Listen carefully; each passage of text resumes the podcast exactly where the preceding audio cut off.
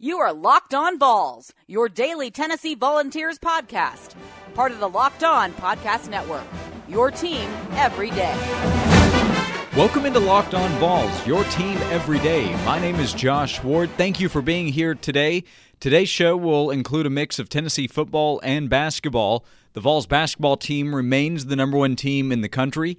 As expected, it's now a fourth week that Tennessee has been number one in the country this season. The Vols are getting ready for South Carolina on Wednesday and Kentucky on Saturday. Coming up a little bit later, you'll hear from Rick Barnes and Admiral Schofield. Before that, in segment number one, there is a ranking projection for 2019 that has Tennessee's football team in the top 25. I'll tell you about that coming up and explain why Tennessee shows up in the top 25 coming up here in segment number one. In segment number two, you'll hear from Rick Barnes and Admiral Schofield talking about enjoying this success that Tennessee is having. The Vols are on an 18 game winning streak, but they also have really big goals ahead, and they're trying to not have that streak be broken, and it will really be challenged this week. Maybe not by South Carolina on Wednesday, but for sure at Rupp Arena when Tennessee plays Kentucky on Saturday night. So you'll hear from Rick Barnes and Admiral Schofield talking about the grind of what they're going through in the season right now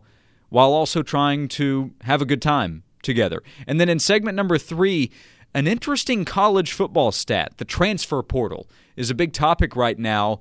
There have been some waivers granted here recently. There was a big one at Ohio State. What that might mean for Tennessee. I'll get to that in segment number three today on Locked On Vols, your team every day. And it's available five days a week on pretty much any podcast platform, including if you're listening on your smartphone, you can simply, when you get in your car, say, play podcast Locked On Vols, and it should pop up for you. So, a number of different ways to listen. Keep spreading the word about the daily Tennessee podcast, Locked On Vols. Tennessee's football team is coming off back-to-back seasons, finishing last in the SEC East. Tennessee went four and eight in 2017, and then five and seven this past fall. There were some promising signs this past season: a win at Auburn, and then the big win at home against Kentucky, which was followed by disappointing losses to Missouri and Vanderbilt. But there were some positive signs and some young players who did some nice things. I'd say most notably Bryce Thompson and Alontae Taylor there at cornerback. And Tennessee has just about all of its 2018 production returning. The notable players who are leaving would be the defensive linemen Shy Tuttle, Kyle Phillips, Alexis Johnson, and Paul Bain. Those were the top four defensive linemen, I think, for Tennessee overall this past season. They are all gone, and, and that is a big deal, and I'm going to get to that in a moment. But I saw Bill Connelly at SBNation.com put out his projected rankings for 2019. He went 1 through 130, and with this conversation taking place in the middle of February, it is, of course, subject to change. We haven't gone through spring practice yet. We don't know officially what all rosters will look like. But now that signing day is behind us, we have a pretty good idea. Now that the 2019 class has wrapped up and we know what newcomers are going where, it is probably more worth taking a look at the rankings for the upcoming season. Again, there is a long way to go. Conversations will change. But Bill Connelly's S&P Plus projections at SB Nation have Tennessee number 21 in the country. Considering Tennessee just went 5 and 7 and went 4 and 8 the year before, seeing Tennessee projected in the preseason as a top 25 team kind of stands out. And it stood out to Bill Conley as well. There were two teams that he wrote about specifically after listing his entire projections of why they are where they are. One was Texas because Texas is way down I think compared to where most people project. S&P Plus numbers have Texas at number 35. So he explained why and then Bill explained why Tennessee is number 21, why it's that high. And you'll hear from him a little bit later in the week, but here's what Bill wrote at sbnation.com regarding Tennessee and why it shows up at number 21. Bill Connelly writes, quote, For starters, Jeremy Pruitt has recruited well. According to the 247 Sports Composite, he inked the number 21 class in FBS in 2018, then one-upped himself and signed the number 12 class this year, despite what we'll politely call a lack of proof on the field. Granted, recruiting has never been a problem in Knoxville, but the Vols were crazy young in 2018. They returned more of last year's production than any Power 5 team and it would defy recent history if they weren't to improve by at least a few points per game. That note right there, I think, is a big factor here in why Tennessee is so high in Bill Connelly's projections. Tennessee returns more of last year's production than any Power 5 team. S&P Plus projections are primarily made up of returning production and recent recruiting, and Bill notes that Tennessee looks awfully good in both of those areas and therefore gets a potential boost. He also compared Tennessee to Georgia when Kirby Smart took over. In year 1 for Kirby, Georgia had a disappointing season. The Bulldogs went 7 and 5. Now that's better than what Tennessee did, but Bill also is not putting the same expectations on Tennessee as what Georgia accomplished in year two. He wrote Tennessee is starting from a lot further behind. I'm doubting there's a run to the national title game in the works. Still, Jeremy Pruitt and his coaches have vastly more to work with in 2019. And Bill is looking at Tennessee's recruiting in 2018, which made me wonder okay, let's look at that class and see how much of it might play a big role in what Tennessee does this upcoming fall. So I pulled up the 247 Sports composite rankings from the 2018 class, and I'll just go through here and list off some of the guys that I think will play a vital role. Uh, just to tell you, I looked at the 22 members of the class, and I think at least 11 are expected to play an important role for Tennessee this year. That's a pretty good ratio. To be in year two of the class and have half of it expected to play a big role that's pretty good. More could. More than 11 could play an important role. J.J. Peterson, he was the highest rated player in the class. He is expected to play a big role at linebacker for Tennessee now that he will have a full offseason behind him by the time this upcoming year starts. Now, also, J.J. has yet to make any significant impact for Tennessee on defense. So he is an if for sure. Then you have Alontae Taylor. He was a starter this past fall. I'd say that he stands a good chance to be a starter at cornerback again this year. And if he's not, that means a newcomer probably made a big impact. Then Bryce Thompson. He was a freshman All American, had a really nice first season at Tennessee. He should help. Dominick Wood-Anderson, I think, is a guy that has a chance to really benefit from the arrival of Jim Chaney. Tight ends have benefited from Chaney's system at different schools, including at Tennessee when Mychal Rivera was here. Isaac Nauta just went pro after a productive three year stretch with Jim Chaney as the offensive coordinator. Emmit Gooden is a guy that will have to play an important role for Tennessee on the defensive line. Jerome Carvin could be a starter as he enters year two for Tennessee. Jeremy Banks is an interesting one. Is he for sure at linebacker? If he is, is he ready to play and contribute on a regular basis? He is an unknown. He is a guy that I'm counting on the list of players that are expected to help in 2019. So is Jahmir Johnson. He started this past fall as a JUCO transfer. If he is able to get bigger and stronger during the offseason, I think Tennessee's coaches like his potential. And then John Mincey on the defensive line is expected to play an important role along with Emmit Gooden I'm going to say that one of these two players, Kurott Garland or Kingston Harris, helps Tennessee on the defensive line. Greg Emerson is also a member of the 2018 class on Tennessee's team. If Tennessee can get one of those guys to help, well, there's some depth for you on the defensive line. And then Trevon Flowers. Tennessee's coaching staff likes him, what he was able to do as a true freshman. He dealt with an injury in the middle of the season, but he's a guy that should at least help with competition there at safety, along with guys like Jaylen McCollough and Aaron Beasley, who are well thought of in the 2019 class. So I know I'm throwing a number of ifs out there, and a lot of them are going to have to hit for Tennessee to have a chance to be as good as some of the numbers show. But remember, Tennessee does bring back a lot of production on offense, and guys need to be better. Like bringing back a lot of offensive linemen who struggled this past fall doesn't really help you if they don't improve a good amount. Jarrett Guarantano needs to be better. Tennessee needs to be more consistent with what it does in the offensive backfield. Adding Eric Gray can help with that as well. Now, mentioning that Tennessee is number 21 in Bill Connelly's S&P Plus numbers does come with a yeah, but. And uh, I saved that for the end of this segment. Tennessee is number 21 in the overall ranking for 2019 based on those projections right now but that's also 10th best in the SEC and 5th best in the SEC East. The numbers from Bill Connelly are very high on the SEC.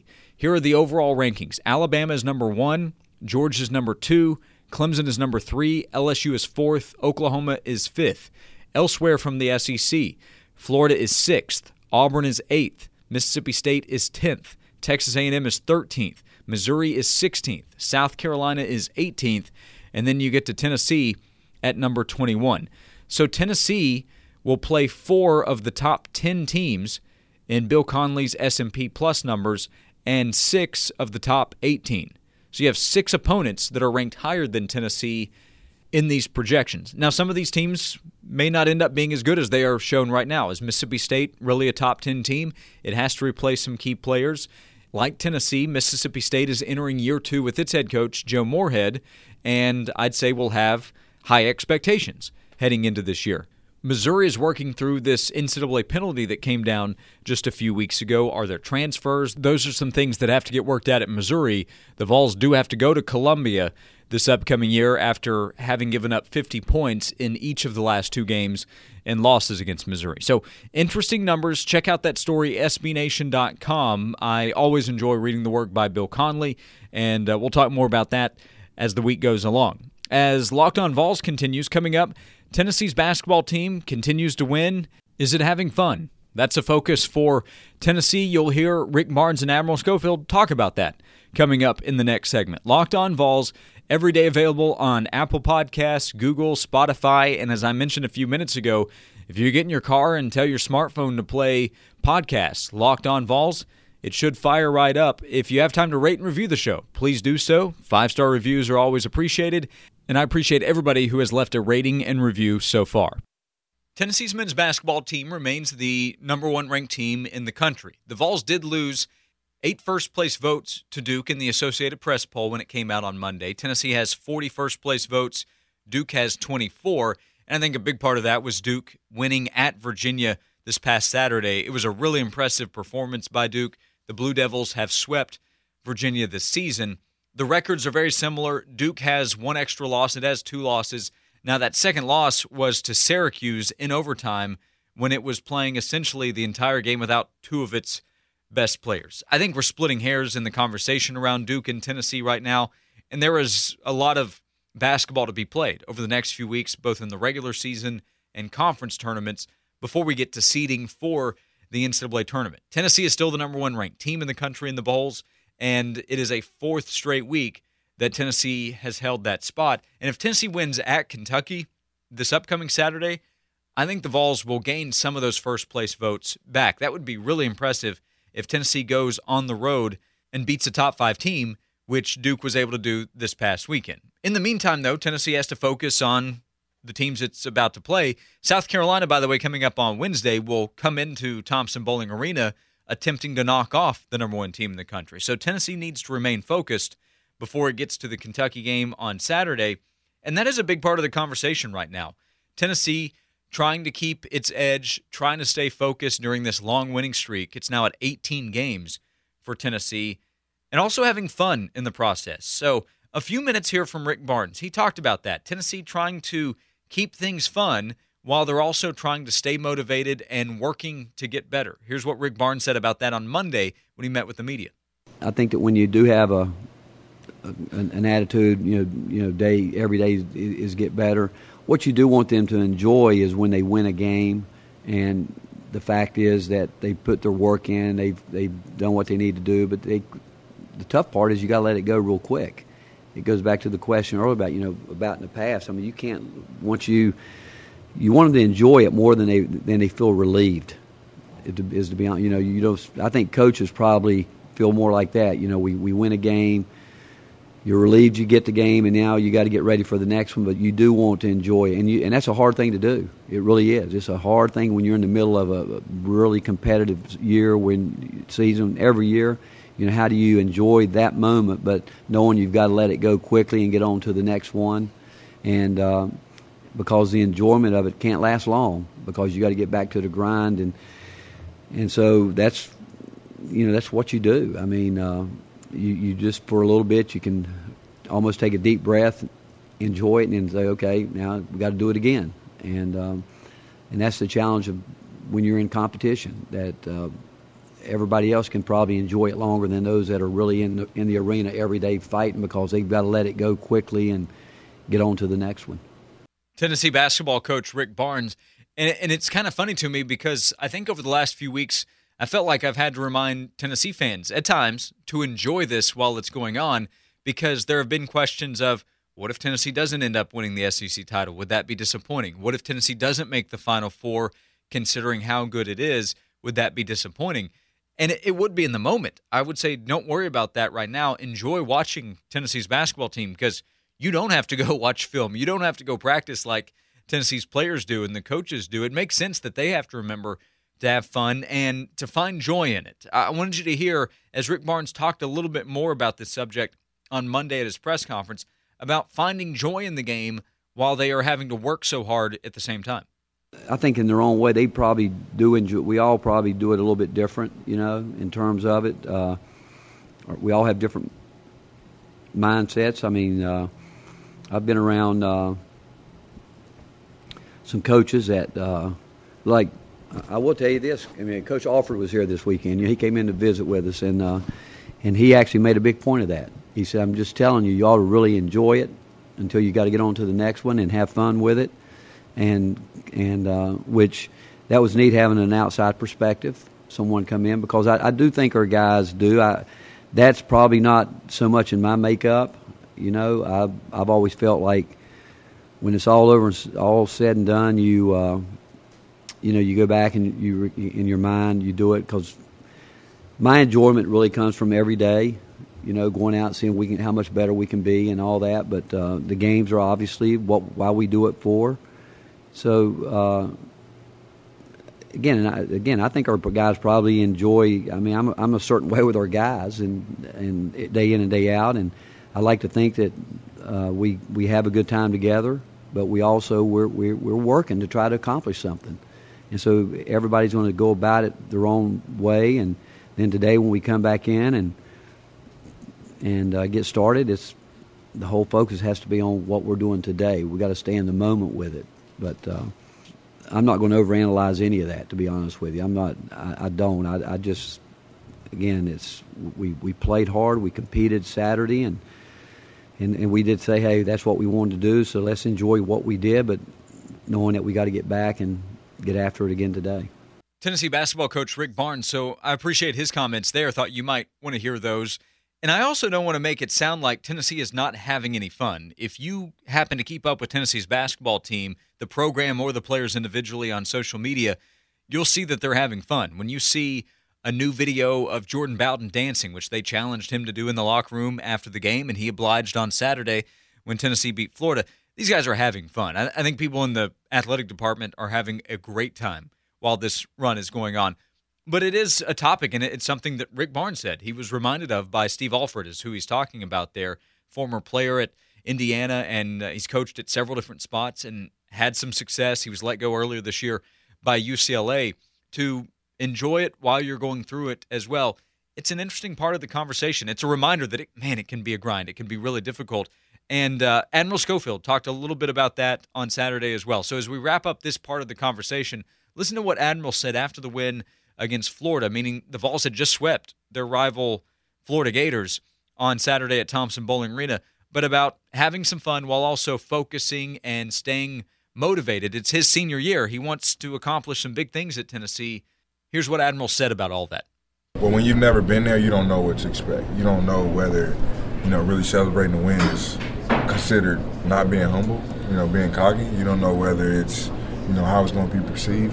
So for us, you know, we we know that most times when we win big or win, Coach Barnes gonna come in and, and kill that vibe anyway. So, um, you know, we just been straightforward, like, yep, taking care of business, come in, get in, clock in, clock out type of mindset instead of actually just enjoying what's happening, enjoying the history we're making, um, the records we're breaking, and different things like that. So, um, and tonight it really showed. Guys really just enjoyed enjoyed being out there together, and I mean, any team in the SEC can be beat, beat on any night. Whether it's the last team in the league, top teams, top teams in the league, doesn't matter. Any team can be beaten. Uh, we have a great league, very competitive league, and we have great coaches within our league. So we have to be on our A game. You know, having the number one tag in front of our name puts an even bigger target on us. But at the same time, you still got to play us. Still got to play Tennessee. Admiral Schofield knows that as well. Tennessee will play South Carolina tomorrow at 6:30 at Thompson-Boling Arena. On tomorrow's show, I'll take a look at that matchup as Tennessee will go for win number 19 in a row We'll get more Tennessee hoops talk in on tomorrow's Locked On Vols. Coming up in the final segment of the show today, there is an interesting trend, a change really in college football, it looks like, with waivers being granted for immediate transfers. Is that something Tennessee could benefit from heading into 2019? We'll get to that coming up in the next segment of Locked On Vols. Remember to send me questions or comments for the show anytime you like. I'm on Twitter at Josh underscore Ward, as well as on Facebook, facebook.com slash Josh Ward. Like and follow those pages and send me questions anytime you like on Twitter and on Facebook, and I'll work those in right here on the show on Locked On Vols. So I saw this story from Adam Rittenberg of ESPN.com. After late last week, Ohio State quarterback Justin Fields was granted a waiver to play immediately for the Buckeyes. He was a freshman this past year at Georgia, a former five star prospect who was not able to beat out Jake Fromm for the starting position. So after his first year at Georgia, he transferred to Ohio State to play for new head coach Ryan Day. Now, Fields went through the waiver request process and was granted that on Friday.